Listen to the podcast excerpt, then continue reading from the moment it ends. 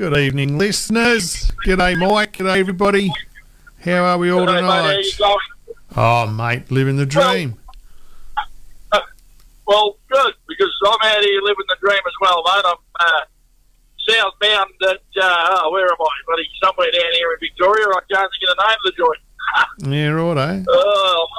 I'm on the M Highway, though. I'm south of Glen Rowan, I know that. Well, we're trying to clean your audio up here as much as possible, because you've broken your headset today. Yes, I have, yeah. Anyway, this happens sometimes, but we still manage to move forward and get on the air, and our good buddy Yogi, he's trying to pull up as well, so you two are out there living the dream. But fortunately, I can't pull up at the moment because I've only got a certain amount of hours in the day, and I've got to be in a particular place tomorrow. We all know about that, so yeah. So you're not you're a bit caught up in your logbook.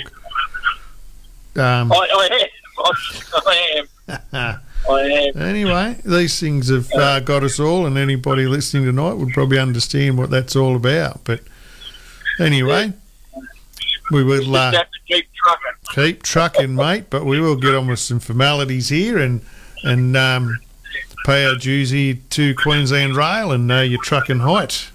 Of course, size does matter. Size does matter. So remember that when you're out there, no matter where you are, make sure you look up. Have a look, know your height, and don't hit them bloody bridges, eh?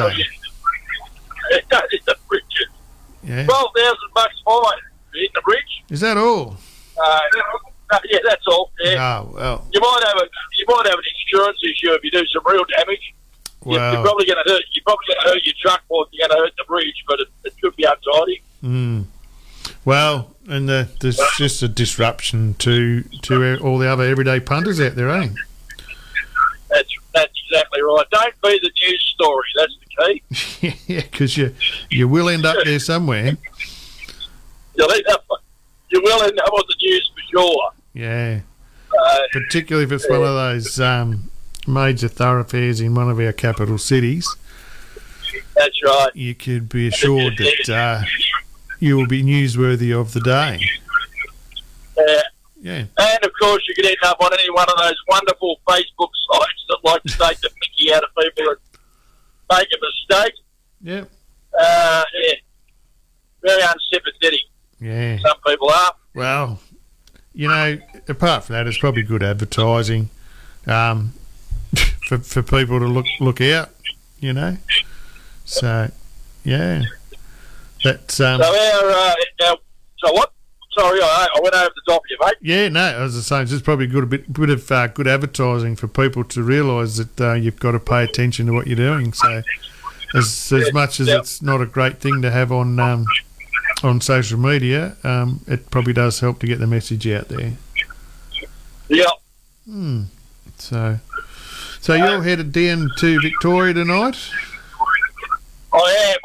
I'm going to sort of head out to... I've got to go down to a little place called Congwack. If anyone knows where Congwack is, I've got to be down there in the morning and do my delivery down there and then get back into Melbourne and load, head back to Sydney so I could be back to get to the Ballinger Memorial at Bathurst on Saturday. So I need to keep motivated. Right. Yeah. Yep. There you go. Yeah, so we all got together at Goulburn on the weekend, and most of our listeners probably heard us have a fair ramble on there on Saturday night. I listened back to the show. You never look back, right? I couldn't help it. I had to listen to the show.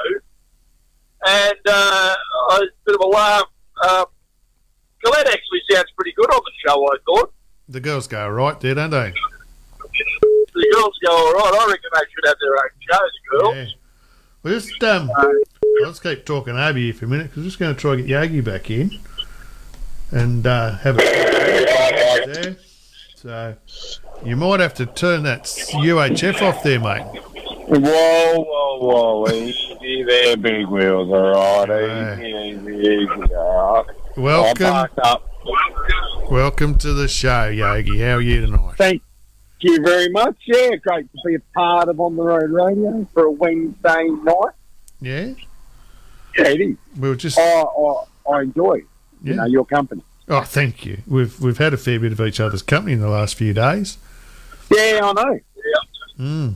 So we've got Mike out there with his busted headset. So he's I hear him in the bushes. He's hands-free and still driving, so we might have to just try to put up with him for the evening or for a bit.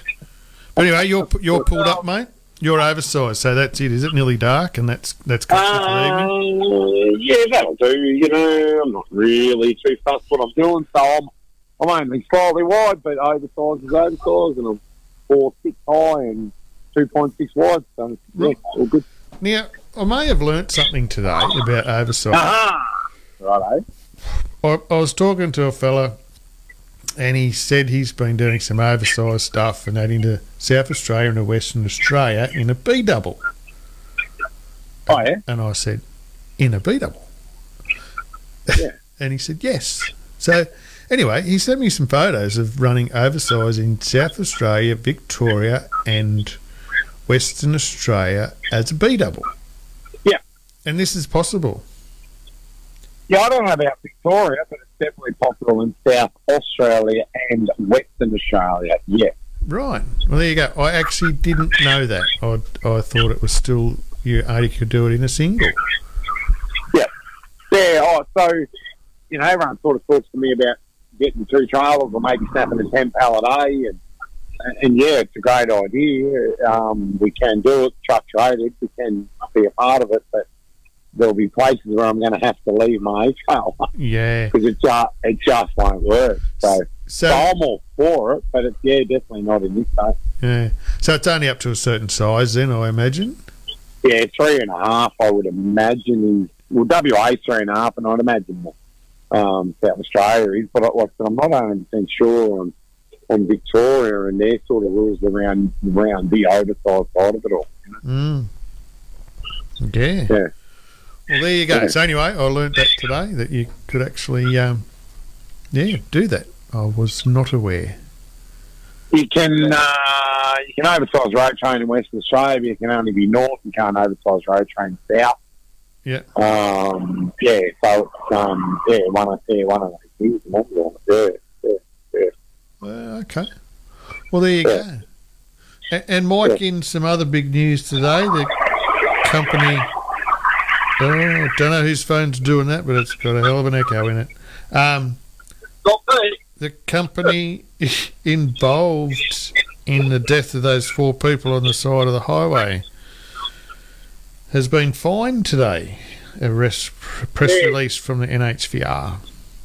$2.31 million they've been fined. Right. And one of the directors, I believe, has been handed a $22,000 personal fine.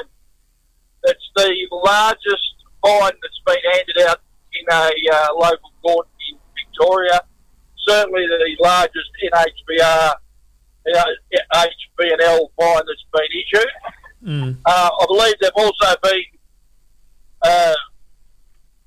ordered to cease trading for 12 months.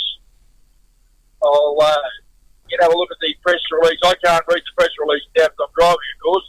Mm. But I believe that's the case. Everyone is saying that their thoughts are with the families of the officers that were killed, etc., etc. I have a point of view about this that might be a little bit controversial. I mean, not from you, surely. No, we're all a bit sad that anyone gets killed on the road, right? Anyone. But it just seems to me somehow that this is a little bit disjointed. I said at the time that it was unfortunate that truck hit that police car, but I question why the police car was even there. Why were they even there? Why does common sense not seem to exist? You're on the side of a motorway. Why not have someone jump into that car and move it up to a safer place and, you know, be away from the danger? Why not remove yourself from the danger? I said that at the time.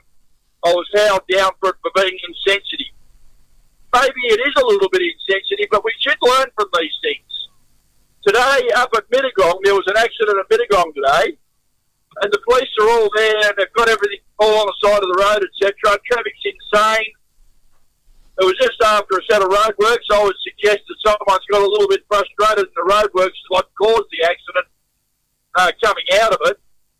We don't seem as though we handle some of this stuff that happens on the highways very well at all. If people get frustrated, they make stupid mistakes. So that's that.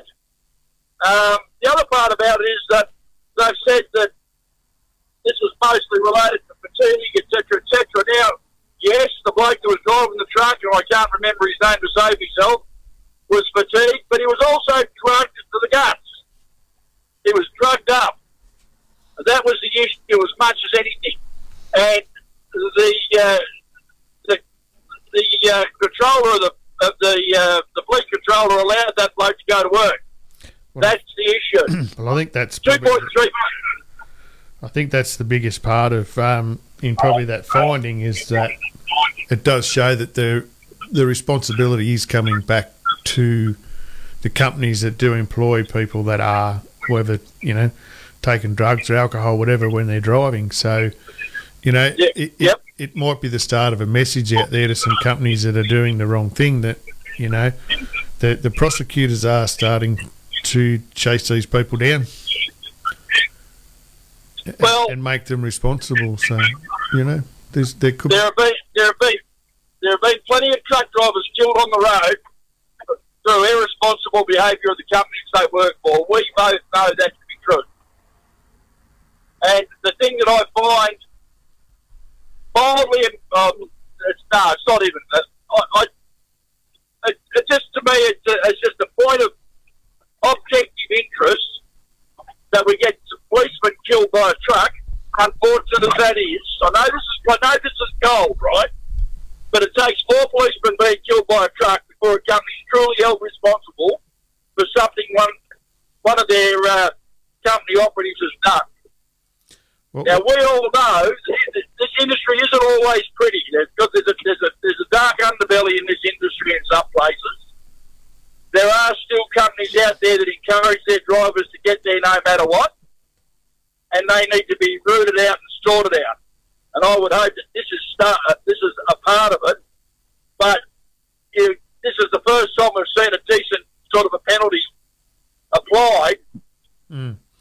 I just wonder how far we're prepared to go. Well, the thing is, this level of compliance that everyone has to abide by. And part of this is not just a compliance thing for the company. There are some very simple road rules about, taking, prohibited substances. So, yeah, it's there's a responsibility on the driver, but I believe in this case that there was a knowledge from the company that that the driver was actually, on drugs. So, but if we're finally seeing some prosecutions, I think that's a good thing. So, yeah. But anyway, so this is one on the Monash Freeway, wasn't it? That happened. That's right. Yeah. It was. Yeah. The Monash or the Eastern Freeway? Melbourne. I think it was the. It was in Melbourne. I think it was the. I think it was the Eastern Freeway. It's a sad set of events, and liability is an interesting where it lies, But I believe that, if we're going to talk about the road being shut, and I think it should be. I mean, a lot of things shouldn't be like America, but it should be a lot like more American. Get it open, get it moving. Sort your stuff out. We're in the modern technology. We're in the 21st century. Well, it's frustrating when you see the Nullarbor shut for 24, 48 hours.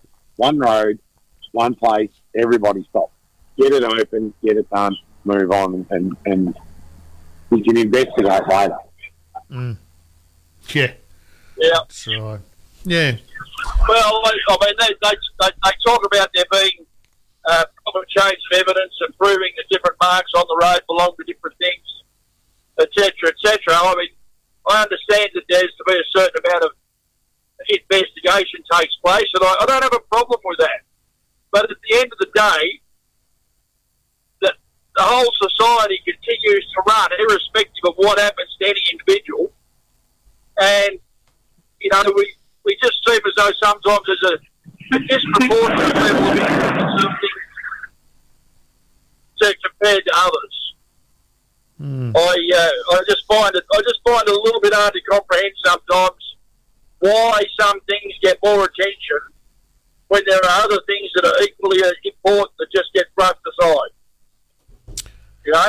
Well, sometimes the circumstance around it, you know, is a factor, and it's sad that maybe the situation here did take that it was four police officers to have a catalyst to get, you know, the law on the side, which, you know, we all understand is not the best. But if that's where we've started, maybe it's somewhere where we can move forward and keep these companies in check when these sorts of things happen. And you know, there's now been a precedent set, so let's hope that, you know, that can continue. So. Well, I mean, it might sound a little bit cynical, but it seems to me the precedent's been set so far, don't kill policemen. Wow. You can kill truck drivers all you like, but you can kill truck drivers every day of the week all you like, but you don't kill policemen. When have we had a police task force set up to investigate the hundreds of deaths that have happen on the road all the time involving trucks? When does that happen? But no, we set up Operation Paragon to investigate the deaths of four police officers. Am I just being over the top? Do you think I'm being over the top, Craig? Or, you know, does there seem to be a little bit of disparity in the enthusiasm for investigation here? Well, as I said, it's It's not a great thing that if this is a catalyst that it took, but hopefully moving forward things can change. So, yeah, yep. We all understand the cynical attitudes in a lot of these situations, but again, hopefully it's something that provides an outcome where people will sit back and take notice, and that, as I said, has set a precedent that now we can have some changes there, that all accidents are investigated to the same rigour as what this one has. Yeah. Mm. Righto. So we can't... Well, I'll put it to bed now. I've said all I wanted to say about it. I could go on. It's one of these things that grinds my gears, this sort of thing, as I'm sure you've all worked out. But it just seems to me that there needs to be more done, a lot more. Yeah, well, let's... Yeah. You got anything on that one, Yogi? Or? No, I haven't, but I agree. Yeah, we're never going to stop the deaths on the road, unfortunately. No. So the investigation needs to be across the board for every death on the road. Like, there's always going... The road file is zero. We're not paying attention. We're not looking out. We're not looking forward as drivers at all. Mm. I don't know how many times I've noticed that lately, people don't look any further than their bonnet of their vehicle, whether it's a truck. I'm hoping the trucks do that a lot better, but I mean, I've seen a couple of ridges come out of a road yesterday that I was trying to go into that they wouldn't know 3 feet in front of us. Mm. You know, so cars are no better. So we'll never be at zero until we have a massive change in where we are and what we do on the road. So, yeah. Investigations there, you're not going to happen. Yeah, and ultimately the best thing would to be not have to have investigations, so these, you know, that these instances are eradicated from our roads forever. I mean, I know there are accidents that happen because of, you know, certain road conditions, an oil spill, whatever, but when we're having accidents because people aren't paying attention, that's actually avoidable. Yep. You know, there are circumstances that aren't avoidable, or, you know, can't be foreseen, but, you know, mobile phone use or drug use or speeding, you know, we need to change our culture in what we do on the road. We need to be better drivers and understand that your actions can actually kill people. So, you know, pull your head in. change your ways. It's as simple as that. Well, you've only got to look at the episodes of, you know, the highway patrol and all that sort of thing. That, you know, these television shows, these reality television shows, where you have the pregnant pause to find out the person that's obviously drug affected is in fact drug affected and hasn't had their licence for 10 years and isn't supposed to have it for another 10. And they don't care. People don't care. Some people just do not care. No. And I've taken it for 10 years and people still drive. Yeah. They feel that's like right. Their God-given right to drive. Yeah, well, there was a fella there I talked about, I think it was probably about 12 months ago now, and he got caught driving a little tray truck. And he'd had his licence. He'd never ever had a licence, right? But he was suspended from driving for something like 30 years. And the cops catch him once a week this way. And he still drives. And every time the police see him, they nail him. He should be in jail. You know? I don't, you know, to me, it doesn't make any sense. It is one of those things when you see on these shows that when they get caught, and it can be the third or fourth offence, yet you watch the outcome at the end of the show. They only had, another 12 month suspension on something that they can't have suspended because they never had in the first place. But it should carry a much, much greater penalty. Yeah, well, it's got 10 community hours and $387. Yeah, and it probably shouldn't be a monetary fine. It probably... You know, well and truly should be a jail sentence. So. Well, I mean, I just struggle with that sort of thing. And then you go and have a look at, you know, talking about drug-affected drivers and things like that. Have a look at what they've just done in the ACT. They've just said that, you know, you can have, I think it's 25 deals of bloody cocaine or some bloody thing on your person, and that's going to be regarded as not a criminal offence anymore. The good old ACT. Okay. You'll have to ring Bob up and ask him. Bob will have all the details. He's all over it. Yeah. Right? Well, I don't know. I can't remember the exact details of it. But the ACT have basically just decriminalised hard drugs. It's just as simple as that. Well, they must have voted yes a lot in there and worked it out. Oh, look! It does my head in. If it's got to start somewhere, it'll normally start in the ACT. It's a bit known for radical thinking there, isn't it? We were sitting there having lunch at the Canberra airport the other day, and looked good too. Radical looking people. Just to tell you that, Yogi, the pictures that we got of your lunch there. Yeah, it didn't look too bad. Didn't taste as good as what I thought it would, but it didn't look too bad. Yeah, it looked. I feel left out now. I didn't get any pictures of me black. Well, you are not on social media like that. I'm not on what? You haven't got it. You're not on Snapchat. No, I don't do that. I don't do the Snapchat. Well, there you go. Well, don't ask questions you don't want the answer to. Stop your engine now. All right. I sent you a picture of my lunch the same day, Yogi. Oh, yeah. Yep. Well, obviously, you're not on a Snapchat either. Yeah, that's right. Yeah. Good one. Yeah, cool. It was just the simple hamburger bun, hamburger patty, and that was it. Oh, yeah. As our trip to the Goulburn convoy, we I particularly did drift away from all of the dietary things that I've been doing. Drift away.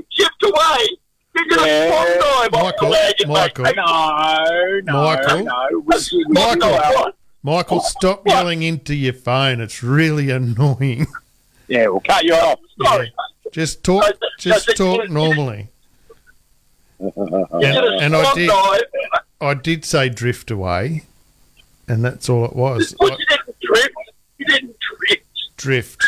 So we did go to the Paragon Cafe for breakfast. Oh, yeah. And that was pretty good. And Blondie ordered a waffle. Yeah, well, it seemed like a banana, simple enough sort of waffle idea, and I reckon you could portion that out and eat that for four breakfasts every 4 days in a row. Well, I think it was huge. I think there was enough there to, turn it into four. Well, I'm pretty sure we had all that to go at it. I'm not sure whether Amanda did, but yeah. Nah, bananas are not her forte. Mm. But it was... She's being pregnant, bananas and Amanda are just not her thing. Just can't do it anymore. Yeah, can't do it anymore. Yep. Yeah. Yeah. Yeah. I think she threw up too many of them, to be honest. But we did have a big night in Goulburn. Big weekend. Big day, big afternoon, big evening. Yep. Oh, I talked a big game, and a few people called me on the freeway today and asked me if I got food flamingos on Saturday night. Mm. And confirm, no, I did not. No. No, I did not get the flamingos. No, we did. We left the club there fairly late. Yeah, yeah. But had been a big day already, so you know. Well, I said this is the thing. I was all keen for flamingos, and I was going to make it happen. And then it was pointed out that flamingos doesn't start till 1, 2 o'clock in the morning. Yeah. Now, I pointed out to that particular person that I would be catching them at 1 or 2 o'clock in the morning. I'm not prepared for that. It would have been a very late evening, and I reckon our Sunday might have been slightly different. Yeah. But it might have been a long day on Sunday, I would imagine. So, yeah. But no, it was a great weekend, and they raised some good money. And geez, they had some rain there on Saturday night, didn't they? Yeah. Oh, they did. Yeah, I know. We left the fridge out on our side, and it was half full of water. Mm. Well, there was some kind of water in it, you know. So yeah. So, probably a special thanks out to High Drive Yogi for looking after the PJ. And thanks to High Drive, great company in Goulburn, and they're some very good supporter of the Goulburn Convoy. Thank you, Matty, for all your hospitality, and Roger and the crew at High Drive. And yeah, we'll definitely see you again. Mm. Yeah. We will be back. So tonight, Mike, we've got a guest on. We do. Kath Gilbert. She's a bit of a transport historian, would be a good description. Yeah. Well, it is now. She's certainly doing a hell of a lot of research on the history of Razorback and a lot of other things. Yeah. And... she's become a bit of a detective as well. Mm, but we'll let her tell the story. I've started to call her Detective Gilbert, actually, because she can dig up the facts, mate. Yeah, right, eh? That's good, because there's... So I suppose we should probably go to a song and get her on. I'm on the... Yeah. Yeah. Sounds like... Yogi might be getting hassled there a bit. But anyway, we will we'll put a song on, and we'll try and get Kath on the phone, and we'll be right back. So we're going to go with a bit of Aerosmith. So we'll walk this way, eh, Mike? Why not?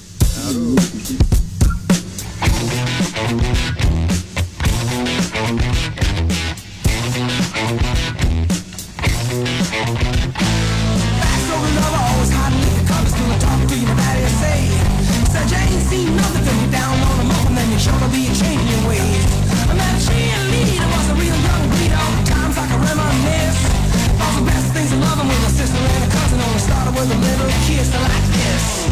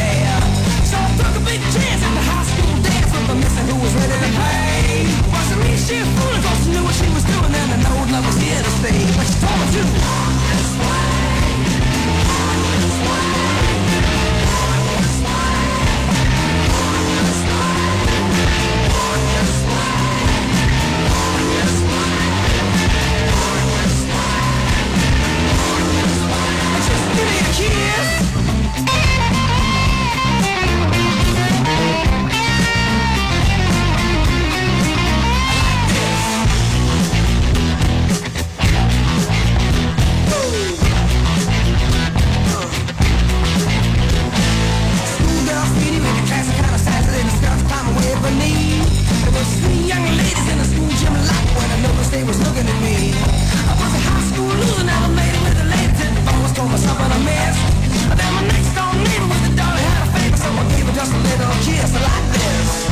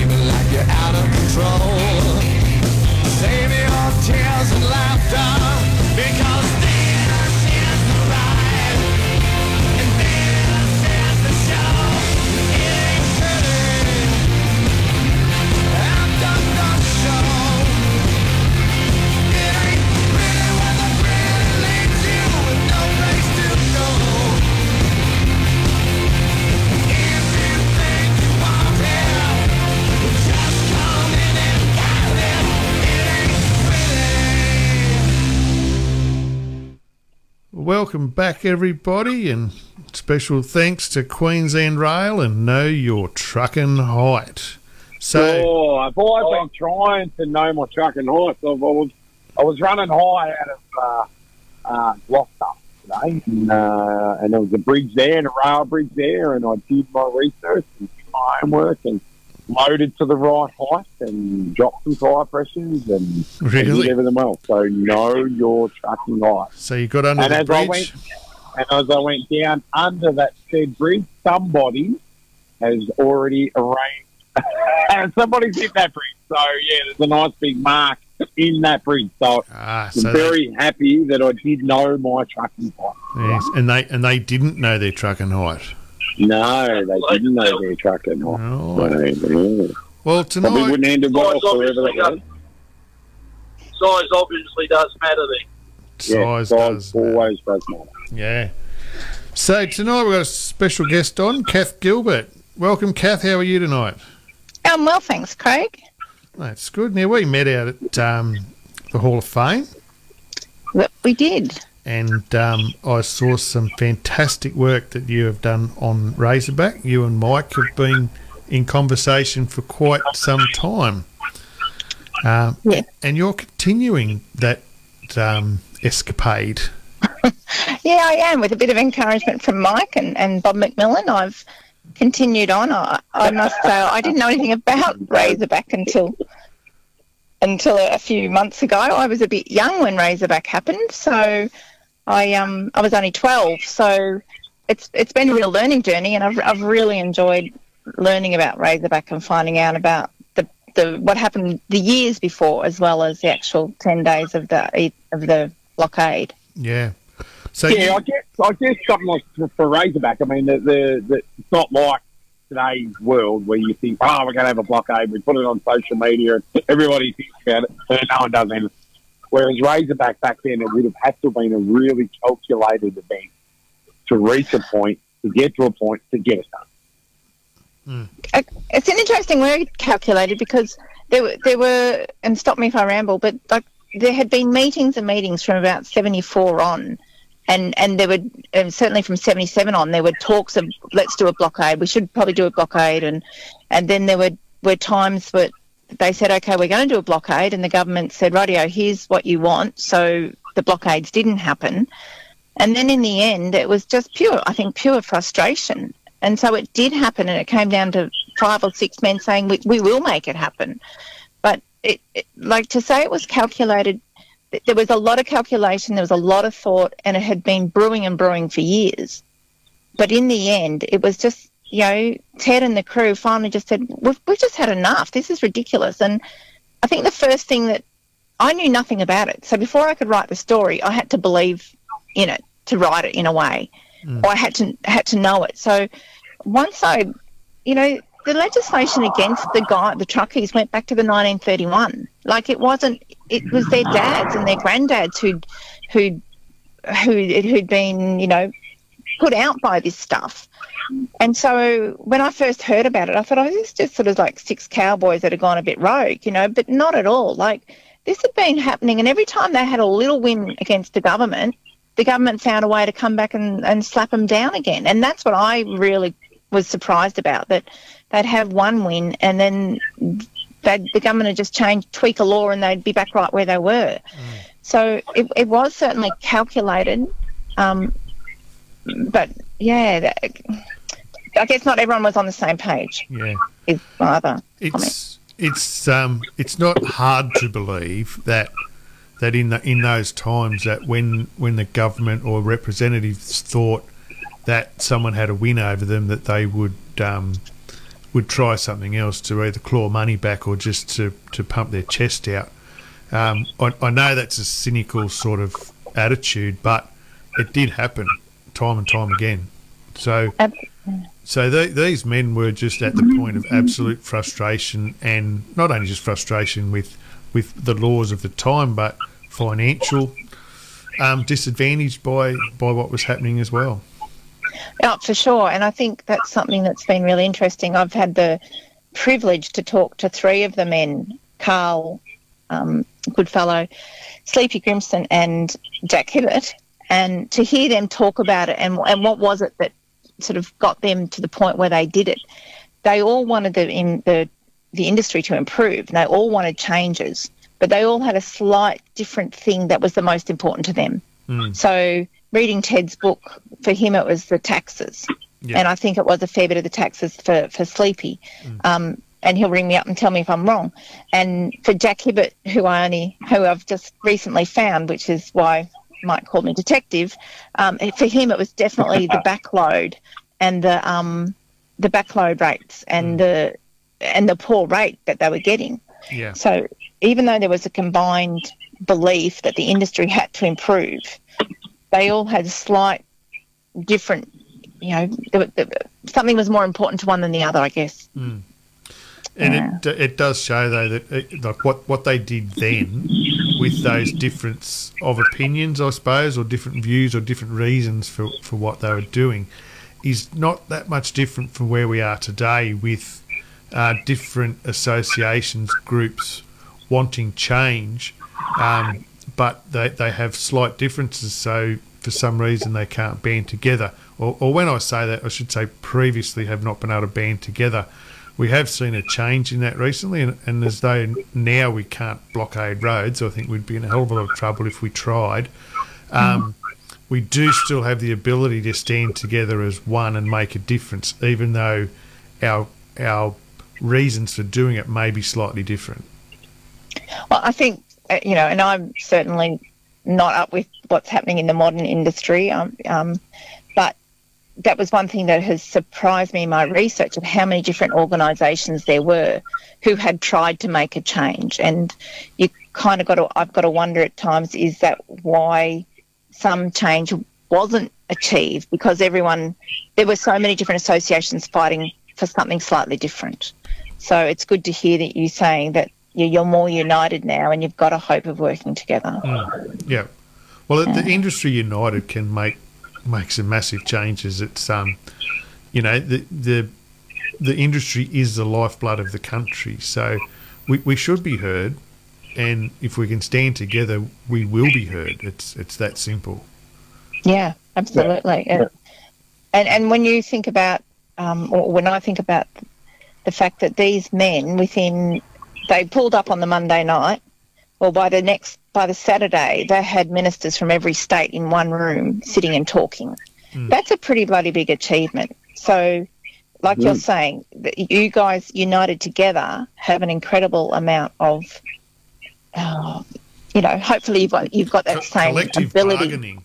Definitely, that's what I'm looking for. And in those days, our supermarkets and that were stocked differently. So you could go for a week and you had your local markets, butcher shops, bakers, the whole lot, that probably had a reasonable amount of stock to get through a certain period. We run now on just-in-time transport. So if those trucks stop rolling for 2 days, the country will stop. There'll be no fuel. There'll be nothing.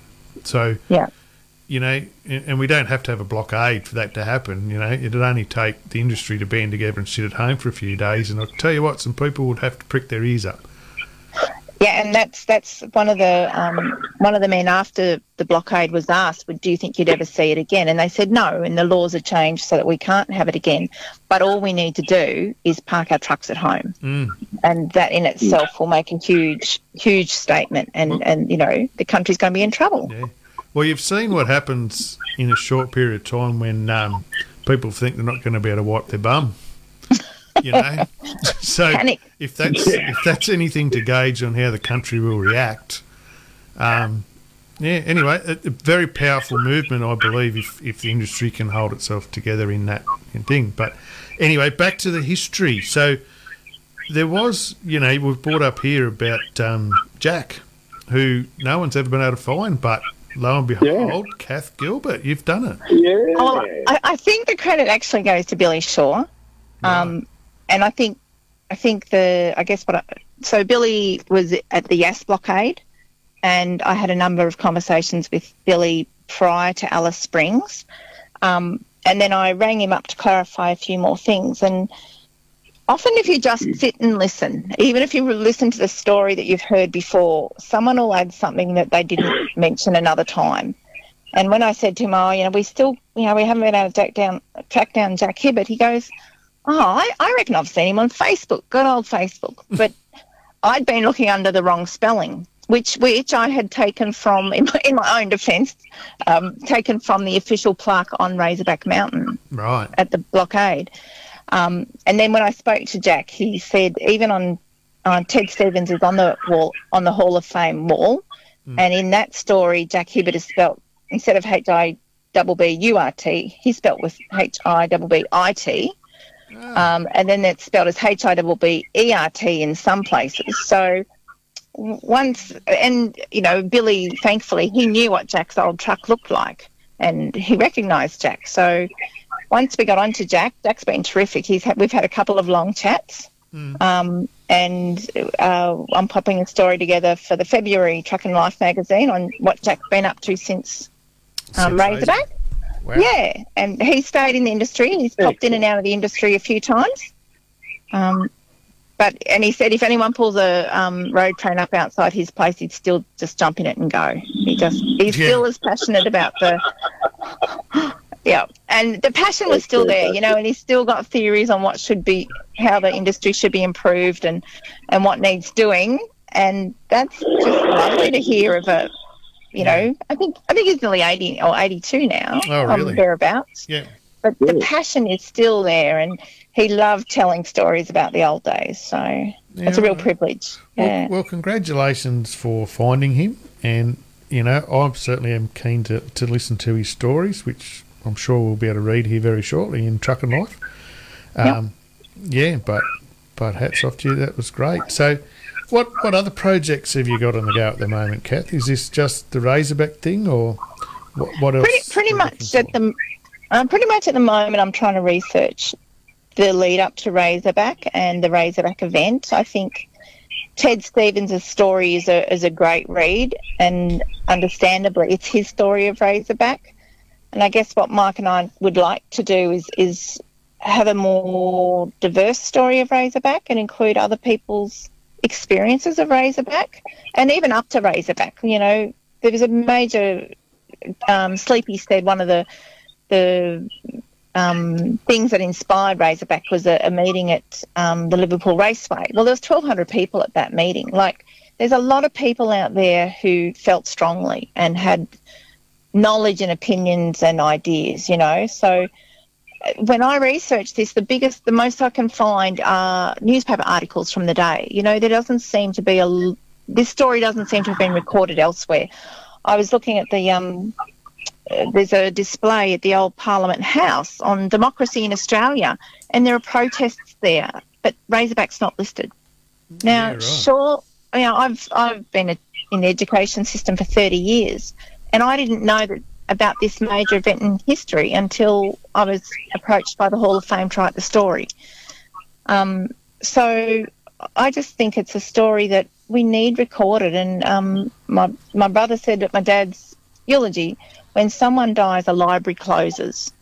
And a lot of these men are getting older. And if we don't record their stories now, they never will be recorded. So, you know, I'm keen to... just hear other people's experiences and find out more to really make this a comprehensive story, I guess. Well, I believe it's something anybody in the transport industry should have a listen to. You will get something out of it. We do sell the book on both on roadradio.com.au and truckandlife.net.au. But we don't make any money out of it. Anything that is... that we collect on that is given back to the authors of the book or the author's family. But it's something that everybody should listen to because there is some history there, and I'm hoping we'll get another book out of this, Kath, one day. That's the plan, yep. So, you know, there could be a prelude to the book and even maybe, you know, another series after it on some individual stories or what Razorback means to some of us now that fight quite hard for change. It's still an inspiring story. Absolutely, and just, you know, the passion that these men had and the hardships that they went through, and the hardships that other people were going through, and that these men were willing to stand up and you know, do something about, you know. I think they can be a real role model for any of us, that, you know, when you really believe something isn't right and isn't fair, and that's what they really didn't believe, it was fair. Mm. Or, you know, and yeah. They risked it, the three of them, and the three that I've spoken to, and Ted in his book says they all said, we thought we'd be heading to jail by the end of the night. Mm. And yeah. Whilst there's a few things that they disagree on, all of them have said, I didn't do it to get a pat on the back, and if the other drivers hadn't have stopped, we wouldn't have achieved anything. That was three. They were the two consistent messages from all of the men. Yeah, pretty powerful. And, you know, pretty powerful that. Absolutely, yeah. Yeah. And yeah, that was really important to all of them. Mm. Yeah. Ah. So it's a great Aussie tale.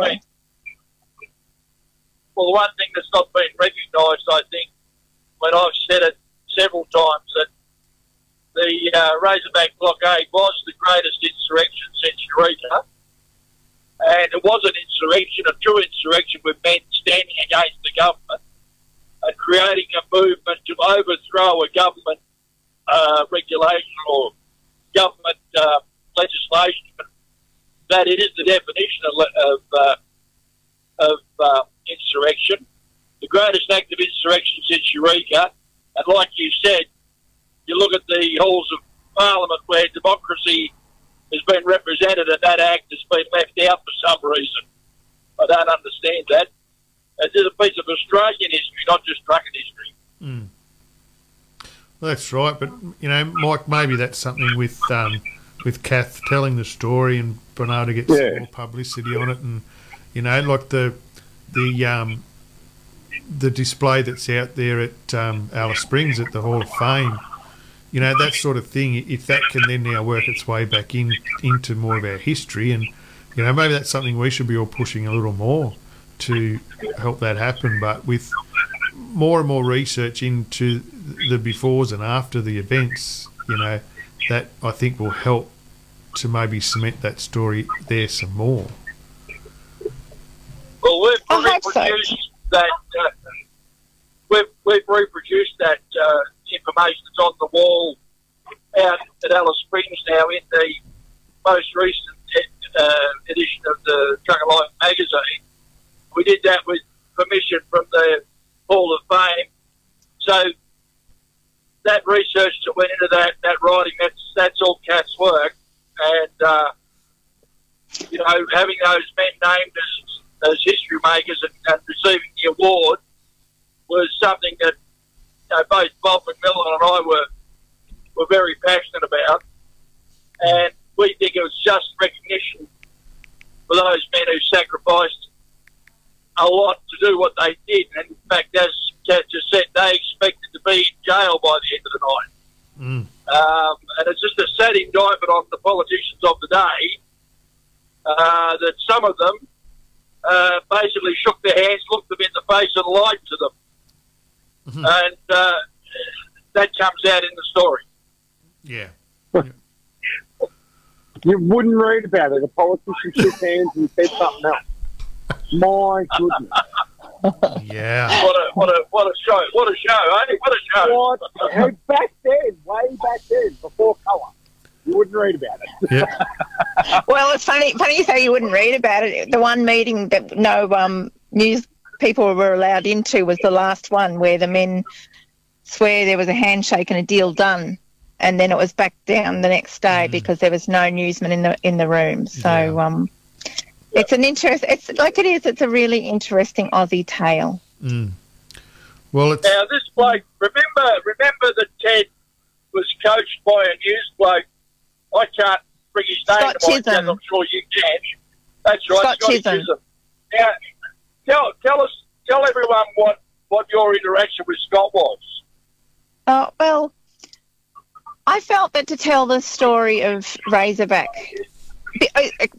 the minute 3 days after I was given the assignment or 3 days after I was asked to write the story by the Transport Hall of Fame, I realised it was kind of controversial. There were different people with different opinions and whatever. So I felt to tell the story on it as broadly as I could in a short amount of time. I wanted to have different people's perspectives. And reading Ted's story, he spoke very highly of Scott Chisholm, and Scott coached him on how to speak with the media. So I just decided that if this young media man had been involved, maybe he'd have good records and notes. So I wanted to track him down. So I jumped onto LinkedIn and I found Scott Chisholm, who has gone on to be a person who who coaches people how to speak to media. That's become his whole career. And he's actually he works with Google and Facebook and all sorts of big companies now. So I put out a message through LinkedIn and said what I was up to. And a bit later, he got back to me. And he said, oh, yeah, I remember Razorback, but I didn't think anybody else, you know. I thought it'd be sort of dead and buried. And I said, well, it kind of has, but we want to bring it back. We want people to know what's going on. Anyway, I said, I'd really like a story from your perspective. And I sent him off what I'd researched, and I'd sent him off how I'd written stories from other people's perspectives, such as Sleepy and Linda Goodfellow, and I did Gloria Watling as well. I sent those off to him. Anyway, I didn't hear anything back, and I said, I tried one more time. I said, Scott, I just need to know, are you in or you're out? I've got to work out how many frames to put on the wall. And he said, oh, Kath, I'm so sorry. It's my daughter's wedding, but I will have something to you within 48 hours. And he did. And he was tickled pink. And I actually, he said, just give me a few notes, remind me about it. So I gave him the link. So hopefully he bought one of those books and listened to Ted's story. And, yeah, he contributed and he wrote the story about his very brief, but he wrote his experience on Razorback. So one of the things I hope to chase up, another person I'd really love to chase up is Jack, and I think it's Donahue, but I could be wrong. He was the policeman that Ted spoke very highly of. So that's an avenue that I'd like to explore is, you know, one of the things that the other story that was quite consistent was people said, the animosity between the drivers and the truckies between the police, and the truckies kind of changed a bit. You know, they were playing cricket together and they sort of saw the humanity in each other. Mm. So I'd also like to hear from a couple of the policemen that were at the different blockades. Yeah, that'd be side of that perspective. So hopefully, chuck the trucking stars out there and bring the web closer and find the good one road. Mm-hmm. And get in contact with it. Yeah, well, so Kath, looking forward here, you're obviously looking for people to contribute some more. So obviously they can get in touch with us here, or where else? What would be the best way for them to be in touch with you for some of this research? Well, I think Mike and I felt that if they could email you at your email address, and then Mike can pass it on to me and I'll make contact. You know, if they can email their name and their phone number and where they were, you know, whether it was they were at a different blockade or whether they were at a meeting prior to it, then I'll give them a call and we'll sort out a time to have a chat. That's probably the best way. Yeah, that'd be that's the best thing we can do to help. So for anybody listening, and we may put this up then on our socials as well about how people can contact us so we can put them in touch with you. But it is, you know, truckandlife.net.au or ontheroadradio.com.au, and there is links on that to bring it into our emails if people have something to tell you. That would be great. I'd appreciate that very much. Mm. Well, that's that. So that's pretty much all we're doing as far as that research and that the book is going. We're not going to do anything else at the moment. You're doing a couple of little bits and pieces in the magazine. You've written a couple of stories. Now you wrote a story about the AEC road train, and you've written something about Bertha, I think. These rolling history columns that you've been doing. So where are we going to go with that? I know where I want to go with it. Where do you want to go with it, Kath? Oh, well, I don't know. I just want to, well, I'm happy to keep exploring old trucks and writing a bit of history about them. I happen to live with a bloke that thinks old trucks are pretty bloody good, so every time we go on holidays we seem to find a trucking museum. We don't get too far usually before we've found another trucking museum, and we haven't got time to stop. Oh, except that a truck museum. We'll just need half an hour. Yeah. So that sounds fair. Get out and see it. Yeah. Oh well, we're all nodding our head. Yeah, so I'm happy to keep writing a few more stories, Mike, and if you've got any further ideas, well, I'm happy to chat about that too. Well, yeah, we don't want to give too much away because we've got a couple of funny ones coming up, but you know, there seems to be no end of stories that are out there about, you know, people and personalities and some of the old trucks. I think you've got a piece coming up on Bertha, haven't you? And Yep, we've got one coming up on... I'd like to think you've got a piece in the background there on that rotten off as well. I've got one on the rotten off as well, and I hope to one day have one on Toots's truck when we were coming through Winton, I believe. When we were coming through Winton, I took a few snapshots of that one because that's... when we were doing... We volunteered, I think, 6 times at the National Road Transport Hall of Fame. So we've been there with Liz and her crew back in 2015, and we've, you know, that was a great experience, and we've been there right through to 2023. So, people, it's often one people will say, oh, what about Toots's truck? And no, that's at Winton. So we stopped in and saw that one. So that's one that I'd like to do a piece on. Mm-hmm. And after that, I'll have to do a bit more thinking. So, Kath, do you like trucks, Kath, or have you just decided that you like trucks? I like travelling, and I thought that if I wanted to travel, I'd be smart. So we travelled to Alice Springs, and do you know there's trucking museums in Perth? There's trucking museums in near... yeah, I'm pretty good at bloody finding a trucking place just so I can go travelling. So... Right. Well, so I have. Sorry? I think there's one in Bunbury. There's an old one down the Dardanup or Bunbury. There's one down there in south of Perth, a couple of hours south of Perth, I think. There's. I was going to say one slightly west of Perth, but I could have my directions wrong. And sometimes we swap it out for old car as well as trucks, or a tractor museum even if we're struggling. Mm. So, farming go hand in hand. Trucks, I knew nothing about trucks until probably 2015, really. Before that, I just nodded my head. And I probably still do just nod my head a lot and pretend, but Bill loves an old truck. So we travelled from Victoria to Alice Springs in a 1972 D-Series Inter. That was memorable, but it won't be happening again, let me tell you. What year model did you say? I think it was a 72 D series Inter. Right. Yeah. You're probably right there, but it won't happen again. Yeah. Yep. Glad you did it. Tick the boxes. Happy to do it. Let's go on to something a little bit more comfortable.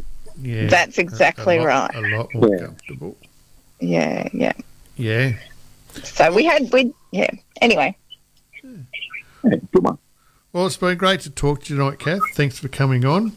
You're welcome. Yeah. And, but please get in contact with us. We've got some really good inroads going on, and we would love to hear more sides of the story from more blockades and just start piecing together. Well, you said 1,200 people took the time and effort to travel somewhere to stand there and show support. So it'd be interesting to hear a lot of those stories and from police and other parties involved, other authorities, you know, who else is there. It'd be really interesting to hear more of it. So if you know someone that knows someone that could know someone, we want to know someone. That would be great. Thank you so much. Yep, thanks for having me on, Craig. Hang on. Michael's got to make some noise there. What was that, Mike? Oh, I was going to say, like old mate Barry Grimson, Brother Sleepy says, there's a billion stories in the naked city. Mm. And his is only one. Now we know that he's ripped that off from a TV show, but like Kat said, when one of these guys passes away, that's the library of their information gone. So our goal, my goal anyway, is to make sure that as much of this stuff is recorded as possibly can be. And Kath's been doing a fantastic job. I can't tell you the quality of the work that she's presented for me to have a look at. And I was going to write this myself, but Kath's doing a much better job of it than I would have, I think. So I love your work, mate, and hopefully we'll have a finished product before the next anniversary of Razorback. That's the plan, so hopefully, and, you know, people can get in touch with us. And the other thing is, if people have kept scrapbooks, you know, I'd love to see photos of people's scrapbooks. Yeah. But, yep, that's it. But we're certainly aiming for April if I can track down enough info. Mm. All right. Yep. Perfect. All right. Perfect. We might go to a song. And, Kath, if you just want to hold on the line there for just a minute. And, no worries. We'll have a quick chat off the air. But we're going to go a bit of Bryan Adams and Tina Turner. You'd know this song, wouldn't you, Yogi? Oh, it's high rotation on my playlist. I bet it is. Anyway, it's only love. We'll be right back, everybody.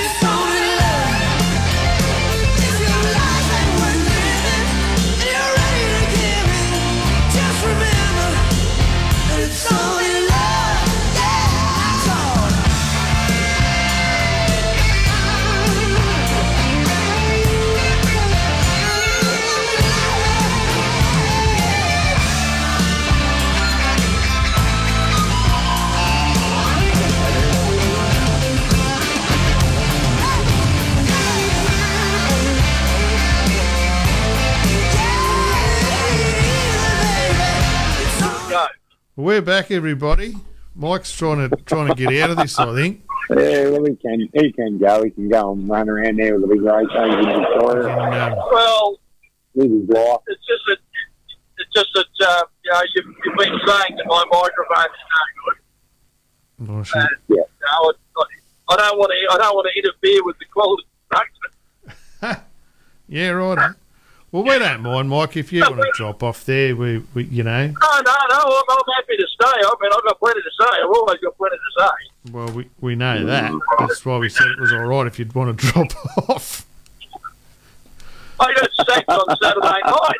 Hey? No, we shuffled on Saturday night. Shuffled, that's right. It was a shuffle. Right. It was a shuffle. It wasn't a sacking. It was a shuffling. Let's put it this way. I went out. I'll tell you what I did, I didn't go and get more beers. I went and got myself a drink, and I ate some prawn cutlets. That's what I did. Yeah, I know. How's your problem? I got your multiple drink, and Rose got your food. Yeah, I didn't get a drink. All I did was brought out. So Yogi, are you going to be at Bathurst on Saturday or not? No, I'm westbound, so for all out there and for everybody that's seen me up and down the highway.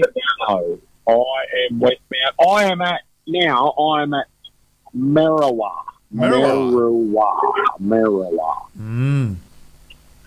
So how high are you? Don't take drugs today, but I'm 4.65 or something. Righto. You know, yeah. Well within the regulations. Yeah, I was just a bit where I loaded today was on a 4-6 road, so it was a bit of a bonus, but we needed to check the bridge, and all good, so now you're trucking off. Mm. Right. Size does matter. Size. So, yeah, so I've got to go home. And it was always a swing and miss for Bathurst and Illawarra this weekend, and it's been a full-on couple of days. I've come over. Well, the freight I've got on wasn't the freight I come over with to go home with. Mm. So, yeah, there's been a lot of change. Well, the car is a little off from 7. So a lot of you have seen me belting up and down the Coast Road last night, living a dream of running the Coast Road. And I really like the Coast Road. I really like the Coast Road when there was a lot more coast in town. I don't particularly like the concrete of the Coast Road now, but I actually like the Coast Road. I like it. I didn't like the sweating it out this morning. Fairly muggy sort of loading at Bellingen is where I loaded today. A little bit muggy there today for you, was it? A little bit steamy, yeah, a little bit steamy per se. Mm. And turns out we were loading school zones, so 48,000 buses and kids were hanging around as I'm trying to put an Austin 7 up the top deck.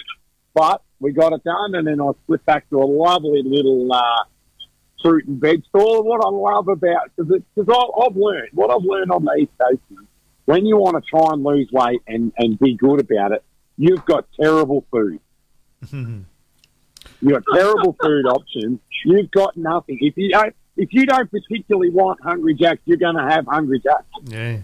So if you loaded at Bellingen, then you would have, on your way back, you probably had a little fruit shop, you would have pulled up just on your left-hand side there on a bit of a dirt pad. Yep. Going across to the fruit shop /bakery/servo/ everything else. Yep. Got a coffee, got a pineapple, got a mango, got some blueberries, got a small, I repeat, for the calorie counter, the fox out there who paid me out. I've got a small Norco iced coffee. Cannot go north without getting a Norco. That's the milk we drink up here, Norco. I know. I did get a litre of Norco milk, and I will be having that on my weekend tomorrow. Yeah. But, yeah, so I stocked up a little bit there. I'll be smashing the pineapple tomorrow, not some sweet pineapple. So, you know, like you buy a coffee and you buy this and something else, and then you buy a pineapple and a mango and blueberries, and it costs about the same. Well, yeah, good day. I enjoyed that, and I do miss that. I miss North Queensland and running Queensland, and not that I was in Queensland, but I do miss the pineapple and the fruit stands and on the side of the road and throwing a couple of bucks in there for a pineapple. I like it. So you didn't come up far enough to get some big bananas? No, I didn't actually see any bananas. I bought a banana when I filled up today at the shelf. Mm-hmm. I've got a banana. They've always got bananas at the shell. Yeah, shell was that you filled up at today? I don't know. Hexham. One of them down there. Oh, down that far. Yeah, I don't know what it was. Mm. And I feel like I'm getting my veggies right up, but I did buy a small package as well, don't I? sugar. A small packet. Yeah, little packet of French fries. They go, all right, I needed a bit of salt. Right. Only a little bit of salt. Only a little bit of salt. It was a small packet, and I was happy with the small packet. Right. I don't know if Mike's just... I think we lost him. Fell out of hangs there, or he... Yeah, I'm surprised when he drives how much it hangs on. His phone range has been woeful. We really, really, really, as a collective, not pay your Telstra bill. There needs to be a blockade on Telstra. Mm. Yeah. Yeah. It's been difficult. You must have some cars going past there too, have you? Yeah, I'm unfortunately halfway down the hill. Yeah. I'm actually surprised with him travelling in a road it did hold on that long. But yeah, correct. Yeah. Much quieter at our end, so I'm hoping the listeners were happy with with a bit of the noise. And it is a bit hard. Poor Mike lost his broke his headset today, so it's a bit hard trying to drive and not have a headset, so you're on hands free. And yep. It's actually difficult to sort of make that happen. But yeah, but anyway, it was good to have him on here. I don't know if he's going to try to rip back in, but anyway. So no, the Fox East Coast does not rule. Only the best run west, and the West Coast is where you need to be. Is that and you're heading home? Oh, I'm heading home. So yeah, so we're going westbound. So I was always what I was going to alluding to there before with Bathurst and Illawarra this weekend. I was in the vicinity. We ended up loading something that wasn't where I thought I'd be loading this big silage cart. I'm actually brought that forward a couple of weeks. Mm. I was supposed to do another couple of laps. In maybe start early mid-December, and I was going to grab this silage cup. But the other freight that I had, lost freight, gained freight, had freight, moved freight, no freight. It's not all beer and Skittles is what I'm trying to get out with it in with my owner operator independent world. You start out with a plan, and so I felt I went a long way empty to get a bit of freight to go west. So the idea, so we've got a bit going on next week. I've got probably 4 days sitting at home, ready, banked up now. So yeah, unfortunately, I'll be sailing into the sun or away from the sun or into the sun and out of the sun. Tomorrow we'll be westbound from Maroochydore heading towards FA. Mm. So you've still got a few good days in front of you, mate, to get home? And... Yeah, I'd say I've probably got 4. I should be home. It might end up in Perth. I reckon the silage cart will get quarantined, so I reckon I'll end up in Perth on... probably Monday, but I'll kick the car off in Cal and couple of pallets going to home, and I know because I'm in Perth unloading. I've probably got a couple of other jobs to do while I'm up there, and all of a sudden we're not home for another couple of days. So obviously coming off farm with an item, you go through the quarantine and they may hold it up there while they clean it. Is that correct? Yeah, that's correct. So all second-hand items get presented to an inspection, and then they get subject to cleaning. So you must you clean all the machines, and then they've got to go somewhere to be inspected, and then the inspector says yes or no. Yeah, righto. Whether they get cleaned or not. So no matter how you clean it before you go, there's a fair chance you may have to unload it, and they clean it anyway, or. Well, people say that there is a certificate you can get in the east or the west. Mm. I don't think so. And if someone has, I would actually love it if you got in contact with us at On The Road Radio. So you can find it. Yes, I could find it, because it's a bit of a catch-22. So no matter how much, I'm cleaning this machine as I'm putting it on, and you can still see a bit of organic matter around the hydraulic lines, and the hydraulic lines carry dirt. Mm. So no matter what you do, they're always going to carry dirt in some way, shape, or form. So going the other way in certain states, they need a plant health certificate. Mm. So from west to east, which is terrible, that makes no sense because. We haven't got all... So they tell me there's 1,200 pathogens in South Australia, and there's only 600 pathogens in Western Australia.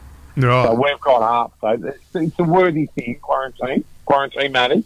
Mm. But I don't believe that, you know, you need to be quarantined to come back into South Australia and Victoria. That's a complete another waste of time. Because they've got everything. Anyway. They've got all we've got. They've got everything we've got. So why?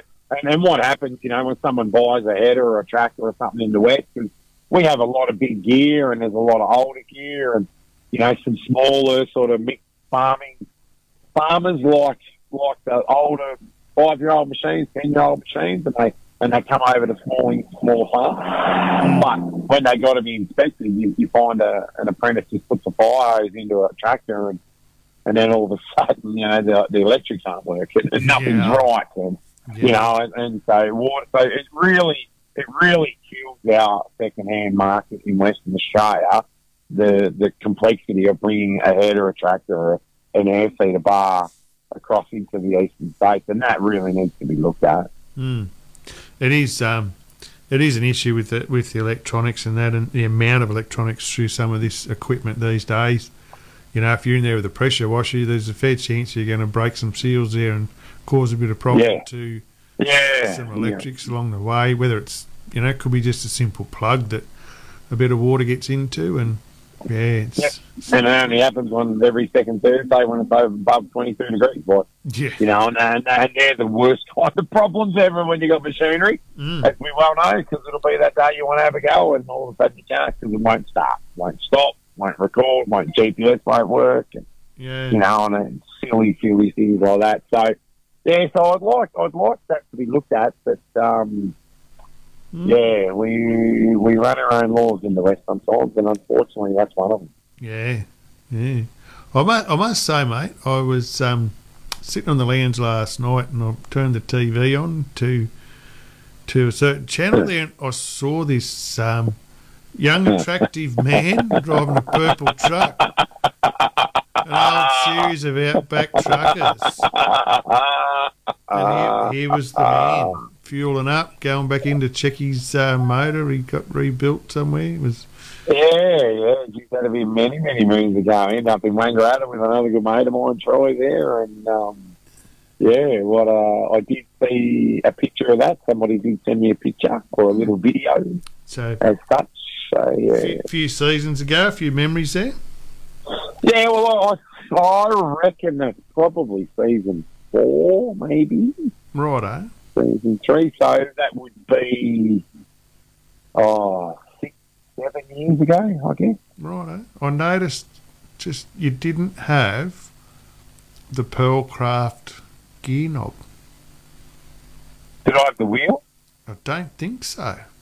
No, so there you go. So it's pretty old, actually, a while ago. So just a bit of a poke there for Pearlcraft.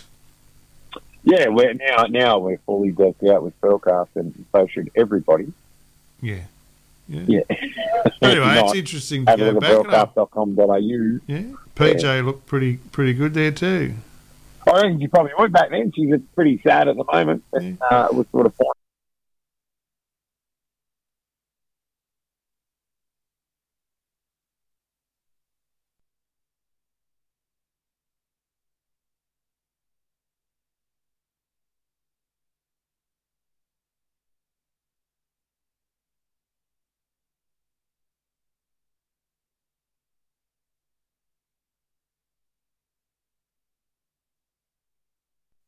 On the weekend, it's looking a bit sad. Yeah. So that would have been your old trailer still at that point?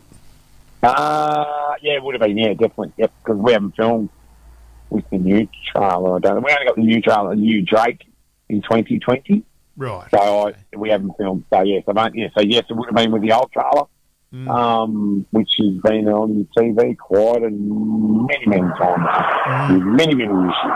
Yeah. But anyway, that was after a bit of time away and getting back. I think that was the first time I sort of got my feet back on the ground and said to Colette, I'm just going to go and sit in and flick the TV on, and here's the bloke that I've spent the last 5 days with anyway. That's right.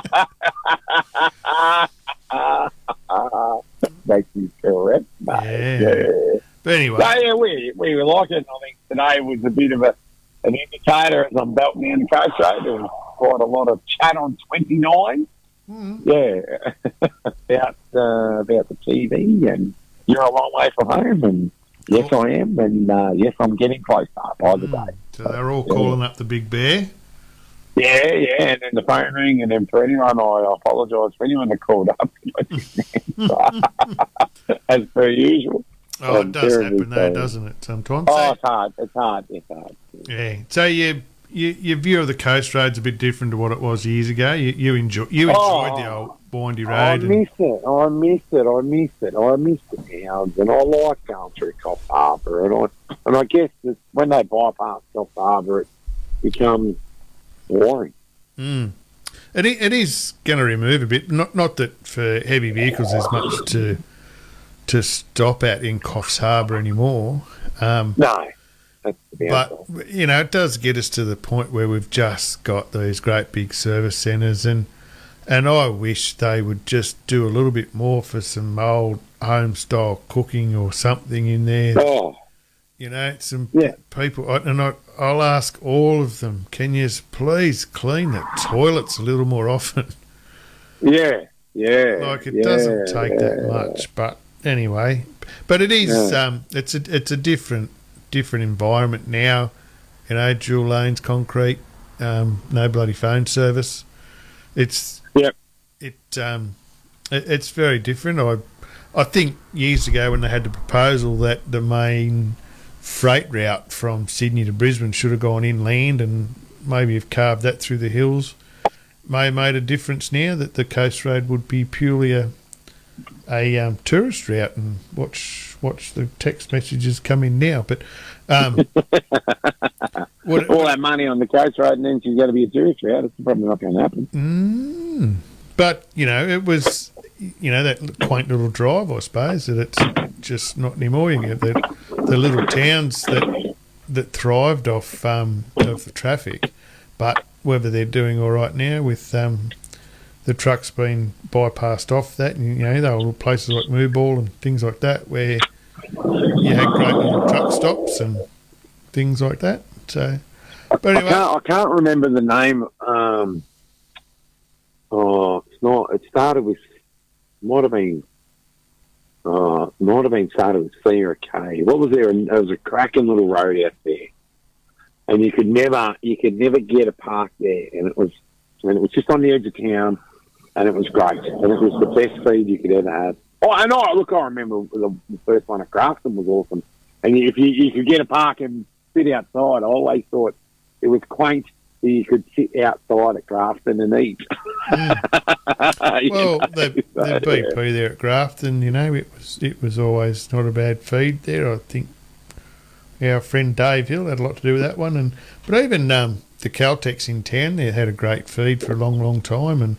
Well, that's one I remember back then, because we used to come out of Casino Kyargle and end up there. And if you're good enough, you could swing 18-metre poles around and back in and get a feed. If you weren't, you were just sort of thinking, oh, well, I've got to keep going south and see what happens. Yeah.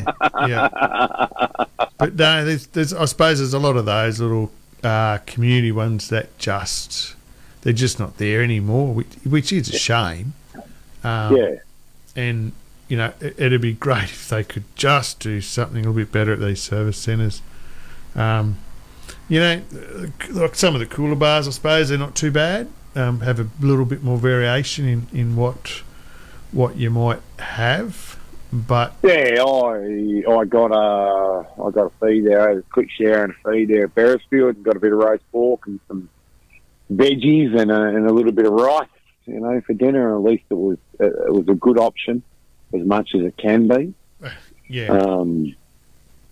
There's a lot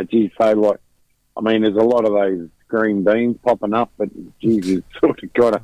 Oliver's. I feel like I'm back home in the West, and you're paying the prices you pay for something for the green beans. So, yeah. So there's still little ones like Moorlands that you can get sliding off the highway there and pull up there. I'm not sure the one you're thinking of. Was it Colongalook or somewhere around that? Might have been Colongalook, yeah. But, it is a shame that we've lost a lot of those little roadhouses. But Anyway, so heading east to west. I've just got a text here from Bob Jones at Colongalook. That'd be what you're thinking about, I imagine. Yeah, right. Colongalook, Bob. I knew. I thought it was. I was thinking Buller Dealer, but it's not Buller Dealer because that would start with a B, and I was thinking of something else, and it wasn't Troopanook because that was always Cook the Chalk. So yeah. And then yeah. Well, there was a shell there. So, shell at Buller Dealer, wasn't there? Yep. Yep. So we did all the concrete poles, sort of Kempsey, Clive Barker, and Clive Barker was good as jumping the swimming pool. You know, like, yeah. you know, and that was a cool thing. Like, for a roadhouse to have a swimming pool, you're like, far out. And for a southerner, like, you got to understand, you northerners, like, for a southerner, like, this is pretty cool. You know, like, there's a palm tree in a pool. Whoa! How cool is this? Yeah, good. You know, and I was in my early 20s when I was running up there, early to mid-20s, and I was, this is fantastic. Like, what a time to be alive, you know? Yeah. I hated every minute of going over that bridge at... I went through last night. Stop there. You stopped there? I stopped at Kempsey last night. What's the next one? Oh, Maxwell Bridge. Maxwell. Hated every minute of going over Maxwell Bridge.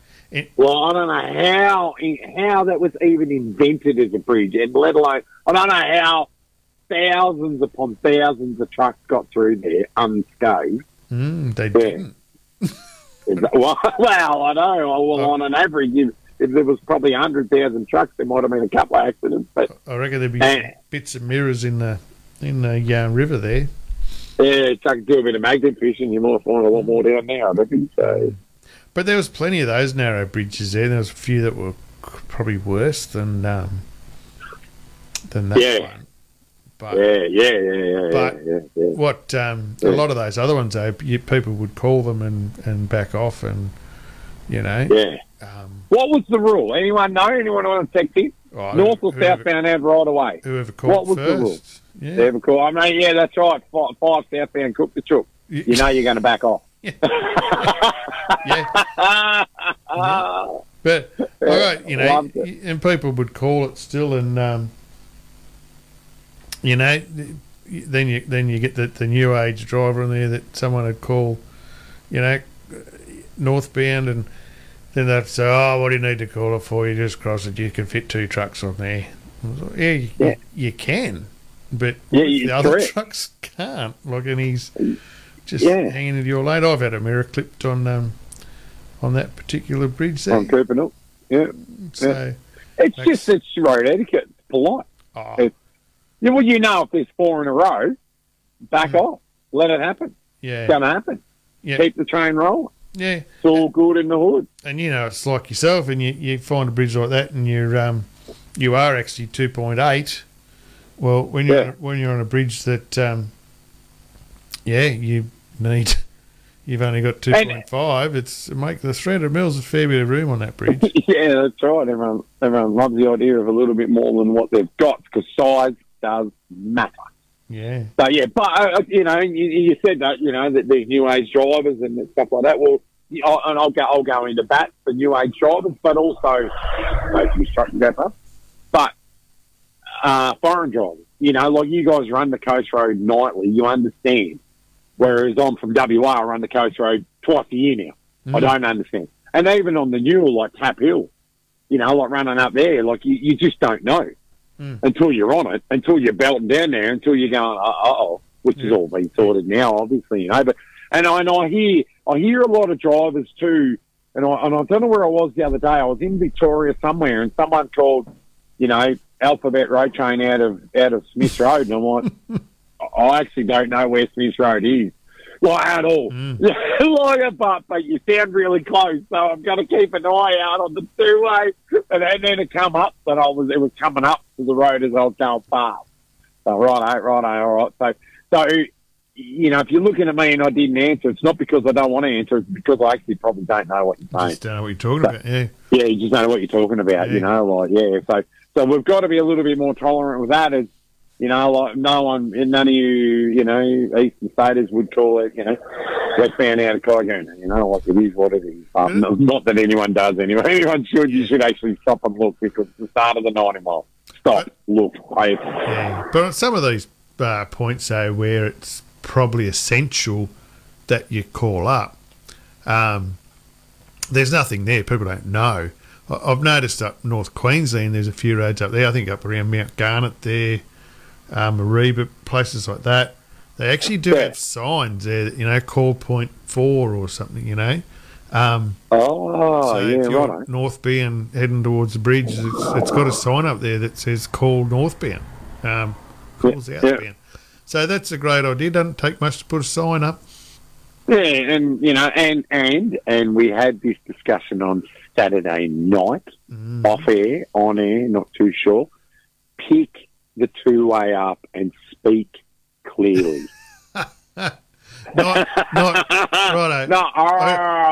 do it. So you're saying you couldn't understand it? Southbound. I think we were talking about advertisements for GME or something, wasn't it? Yeah, that's right. Pick the bloody mic up. Yeah, pick the bloody mic up, you know, and just take some time and speak clearly. Yeah, you know, speak clearly. And if someone does happen to say, you know, oh, I didn't quite catch what you said there, buddy, maybe you could just repeat it without all the profanities. Because they might be preoccupied. They might have only heard half the conversation. Or and you're like me, you're going, oh, what you said, Smith Road, where, well, can you repeat that? No, I told you. Whoa. I know you told me, but I don't know where Smith Road is. So I'm asking you to repeat it. Yeah. You know, so just look after each other. Yeah. Let's be cool and look after each other. Be socially responsible. Socially responsible, correct. We are all out there trying to share the road, so it's everyone's responsibility. It's not, you know, no one owns the road. Everyone behind the wheel is trying to share the road. That's it. And remember one thing, you know, you don't know what you don't know. So there's people out there that may be new to what they're doing and whether they're driving a car or a caravan or a little motorhome or even, God forbid, an alphabet road train up there with no experience. Be kind and polite. Like, help your fellow road user out, you know. We do get in the space. We talk to caravanning communities and things like that about how to share the road. So we all need to be proactive in that space. Hey, talk about alphabet road trains. I pulled up at Pheasant's Nest the other day, the new service centre. So, again, multiple... Big amp pole there. Yeah, multiple foods. It's not the food. It's always fast food. Trendy fast food, which is, again... But anyway, it is what it is. But there was parking space for 36-metre trains, or what do they call them? Or 30-metre there. It's actually labelled... Be 30 metre A double or 36? Yeah, something like that. 30 metre bays or something like that. It's actually labelled. Well, they're running 30 metre B doubles up there too now. They're running them up the Newell and I see those bendy sort of spread tri bendy bit looking things though. Yeah, yep. So, you know, we do have come to a point where we do need some more efficiencies. Obviously, drivers aren't falling out of the sky anymore. Yeah. No. So we do need to change things in a way to make them more efficient, and we know, you know, we always have the corresponding argument about drivers' compensation for it, but I hope we can all be fair about that and make sure that does happen. But there is a need to be more efficient, and if our roads are getting bigger and wider and all that, the only thing I ever hope that, you know, we take responsibility for these bigger combinations cannot go into our city streets. Like, you need to break them up, and that needs to be compensated for in your freight rates, and that you can run them to a depot and then run them out one by one or something. But, you know, in reality... it's better to have a road train run up and down the Hume Highway between Sydney and Melbourne than what it is for a trailer with 10 pallets on it. Yeah, I remember having this discussion years ago about road trains. I mean, 5 years minimum experience, limit them to 90 k's an hour, run full road trains, don't muck around with short dollies. Short dollies get everybody bent out of shape. Yeah. You'll bend short dollies, are painful. Don't reinvent the wheel because you think you can. Mm. The West knows what's happening. The West will do it right. We understand we've got 3 metre dollies, we've got 3.5, we've got 4 metre dollies out there, you know. Like, but don't muck around with the process. Keep it at that. Simplistic at heart. Let them be there. But make sure that 5 years minimum. Mm. We'll sort the buyers from the lies, you know. Keep it at 90 k's an hour too, and sort the buyers from the lies. Yeah. You know, and then run them up and down the Hume Highway and have no dramas at all. Well, there's certainly a level of experience that's needed to operate these vehicles, and it was actually only a conversation I was having on Monday, driving up the highway on my hands-free headset, I must add, with NHVR about a few certain things, and we got to talk about the hoops that we must all jump through on, you know, applying for PBS vehicles or AFM or, you know, some of this accreditation. But I've been through many applications for vehicle approvals and route approvals and, you know, all this sort of stuff, and there's nothing in that talks about the experience of the driver. It's a shame that you can, you know, put an application in and get a vehicle approved, yet there's nothing in that approval that talks about the experience of the person that's operating the machine. Or the comfort of said driver. That's right. It's all about freight productivity and freight destinations and freight this and freight that. What about driver productivity and drivers? Why shouldn't some of these recommendations be based around driver productivity, driver comfort level? Well, driver before freight. I'd say driver competency would be a good one. Yeah. Driver competency. Yeah. You know, like, are you competent? Are you competent in a day cab doing a changeover? Well, I don't know. Well, would you like a bunk? Well, I think so. Yeah, and I mean that argument, you know, will always be there because you've got companies that have to perform to return to their shareholders, and I know that in my view, I'm just saying that because that's how it is.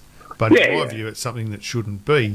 That if it costs a bit less to not have to put a bunk on a truck, in my view, should not happen. It shouldn't be a part of it. If you're driving from Melbourne to Tarcutta, that's got to have a bunk on it. That's just that. It should be, you know. And, and that's where we need to look at regulation and what's enforceable. You can ping a driver for not having a 15-minute rest period or whatever, but he's driving a truck that's you have the inability to have a place to manage your fatigue. So because you drive, you sit, you eat, you sleep, you rest in the same place. Yeah, so all that's a bit skewed, and you know, no one will ever get an argument out of me that that's not how it should be. Yes, if you're leaving Melbourne to go that far, it should have something in it for you to have a lay down.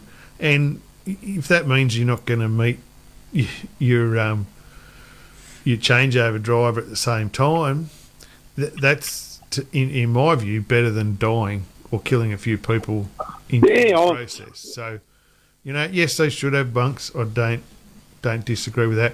I know what drives it and its profitability, and that's what we need to change. So, you know, if maybe that you've got a few extra pallets on there somewhere because you're in an alphabet road train, but you've got a sleeper cab, maybe that's a good thing. Yeah, but you're running 6 dollies or no short dollies and tucked in under, and I just don't know why you're trying to change something. Your roads are terrible on the East Coast because you're running bags. You're running road-friendly suspension. You're not running spring dollies. Like, heaven forbid if somebody brought a spring triaxle dolly into the East, you'd be crucified. Oh, well, the thing is, you know, as operators, we've all run airbags and springs and things like that, and, you know, I'm not quite sure where they come up with a concept that airbags are road-friendly. They have a much worse percussion problem on bridges and that than what springs ever have, but... yeah. It's just what's got through, and, you know, I'm not an engineer, but there's a lot of people that aren't either, but they've seen the effect it has on operating the equipment. Like airbags, I've seen, you know, the worst of the worst in tyre wear because of airbags, you know, just that's just how it is. That's what happens, and all the engineers will try to make sure that you look like the goose here, but... you know, when you're the one paying the tyre bill, you're the one that knows. Yeah, and we're the one that we like. It's interesting to see a complete brand new C train setup. So an A triaxle and a B double set in the West, full springs front to back. Mm.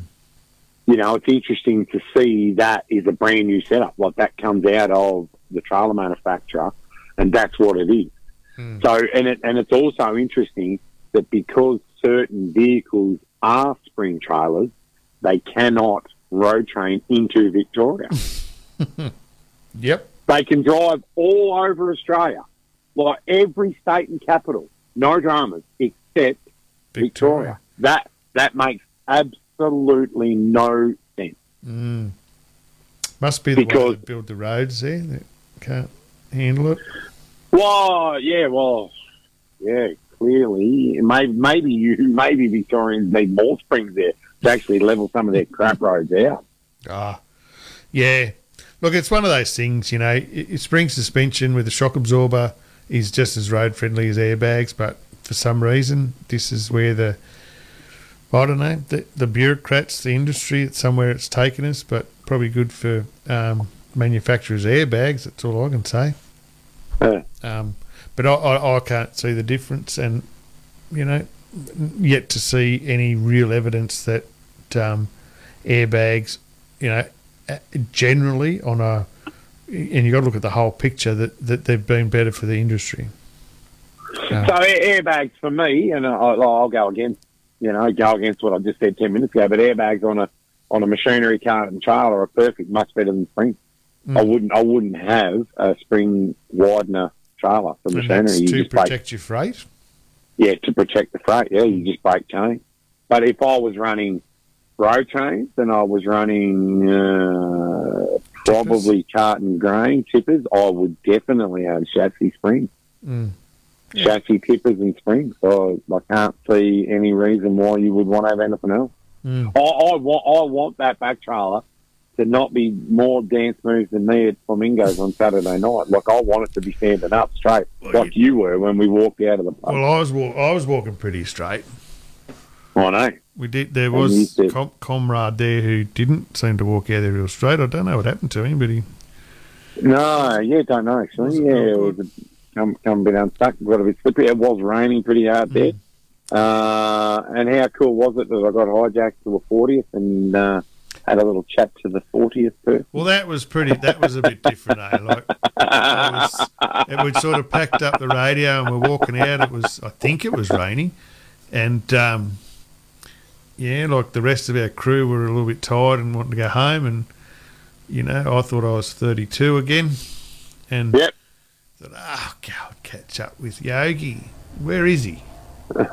And then, somebody said, I know where he is. So off we went up the back stairs into the function room of the club, and I didn't even realise I was walking into the same thing, a 40th birthday party that certainly wasn't invited to. But anyway, then we spoke to a couple of industry legends, Transport up there, and a few other bits and pieces. And Mac, happy 40th, Mac, if it comes back to you, it's great. Yeah. Hey, and I've received this text. I feel like Micah. I've received a text message here. Not a text message. Six rod is also classified as road friendly. So there you go. Mm. Except on a trailer. You can't have springs on a trailer and run in Victoria. Complete I won't repeat the rest of it. Well, but because they are fruitcakes. They're fruitcakes, yeah. Well, the ruling is road friendly, and there are some spring suspensions with shock absorbers that are actually road friendly. Yeah. Well, there you go. Yeah. So, but anyway, more complicated issues for more complicated things. So yeah, so westbound home harvest is upon us. We've got a little bit going on. It was what I planned, that you know I could get a couple of weeks slip over to the Golden Convoy for kids, and then get home, and we're into it for a couple of headers to move next week. Got a sprayer to move next week. Got a couple of silos to get out because some harvests are going well and they can't get. They haven't got a market for that said grain, so they need silos delivered. So, yeah, we've got a bit on there next week. So, busy man, yeah. So, I'll be steady. I always want to be steady. I don't particularly think I need to be too busy anymore. So, yeah. So, Mike is off to Bathurst. Yeah, so Truck and Life will be at Bathurst. He'll be still up there. He'll be there on the... Well, I don't know about next Saturday. He'll be there on the Saturday. He might be en route going home on Saturday evening, but we'll certainly be live on Saturday. I should be somewhere with phone reins on Saturday night. Yep. So Truck and Life will have... Mike will be there with Truck and Life merch if anyone's at the show at Bathurst. And can I say it's a pretty cool sort of moment when I walk into Nambucca. So I stayed at Nambucca, BP, last night. For anyone knows, I went to Kempsey actually. I was standing up at Nambucca. Walked in this morning, have a bit of a wash under the tank there. I thought in the toilet there and look up, and Truck and Life is back. So thank you very much. It's a good feeling, isn't it, Yogi? Like. Yeah, it is pretty cool. I just had a little wry smile on my face as I'm walking out of the toilet going, yeah, that's pretty cool. So, yeah, so anyway, little things in moments, little things in business. So. Yeah. Oh, look, it's been probably a great achievement of ours. It's probably something that if you'd asked us 12 months ago, would we have brought back Truck and Life, we would have gone, oh, what? What are you talking about? Oh, it's been swinging in my thoughts for a very, very long time. Righto. So we're running up to the top of the hour. Thank you very much for everybody that listened. Thank you very much for Kath. She spoke really well. Yeah. Great. She's super sleuth, isn't she? How good is she with her detective abilities? Yeah. So maybe if someone's owing me money, I might get Kath to give them money. Get on to that. So, yeah. She will find. But there's some exciting stuff there, you know, and it's great that she's been able to catch up with Jack and find another perspective on the story, and she's keen to find out about some of these meetings that went on before and what went on after. That would be good to know. Yeah, so, you know, there's plenty of people that had some involvement in that. Like if you've read the book, you know, there's people like John Laws and that I don't know, they've still got something to say about it or where we're at, but, you know, some politicians at the time, probably most of them have passed, but... You know, interesting story, and like I said earlier, inspirational in showing us how we can band together to create some change. You know? Sure. Yep. So some people say it's pie in the sky type things, but, you know, nothing changes if nothing changes, and that's exactly how it is, so... Speaking of changes on the radio, where is Make No Mistake? How did the ratings go through the roof there on Saturday evening? They were pretty good, and there was a lot of downloads on the show the next day. So, you know, Colette was certainly in her prime there on Saturday night. Correct. Righto, good people. Righto. Yeah, but good show. I think there's this. I think there's something that. What a great place to broadcast from. Wasn't it fantastic? Good, eh? Oh, how good was the roll, the bowls, the atmosphere, the bar, the food, everybody, the ambiance. The ambiance, yeah. So they've actually asked us back already. Yogi for next year, so sweet! Righto, put her in the door. We actually called into Divals out there, Andy's work on the way home, and they were out there counting up the cash for what money had been raised for the weekend. And we had a little driver in his yard there, a bit for old time's sake for me. We used to go in there in the middle of the night and adjust our loads and things. But Andy showed us his little museum they've got there as well. He'd have a few machines that are pretty cool. Some great stories. Is that logbook or rock and roll? Where what's that? I don't even know what they call it, actually. I think it's rock and roll. Rock and roll. Yeah. Where's Sleepy Hill? Correct me on that. Sleepy Hill? Yeah. No, Sleepy Barry. He'll correct me on that. Yeah, they'll all come in. Bob will correct me on the north side and Sleepy on the south side. I'm pretty sure that's rock and roll. No, might be logbook. I'm sure they'll all tell us here. But anyway. Righto, good job. Good show. I'm in and over. Thank you very much. Talk to you soon. And again, thanks to our great sponsors of Wednesday and Saturday nights, Queensland Rail. Know your trucking height. Correct. Stop hitting those trucking bridges, mate, Yogi, eh? That wasn't high. I didn't want to make 6 o'clock news today on that road, I tell you. Right, everyone, we'll talk to you on Saturday night.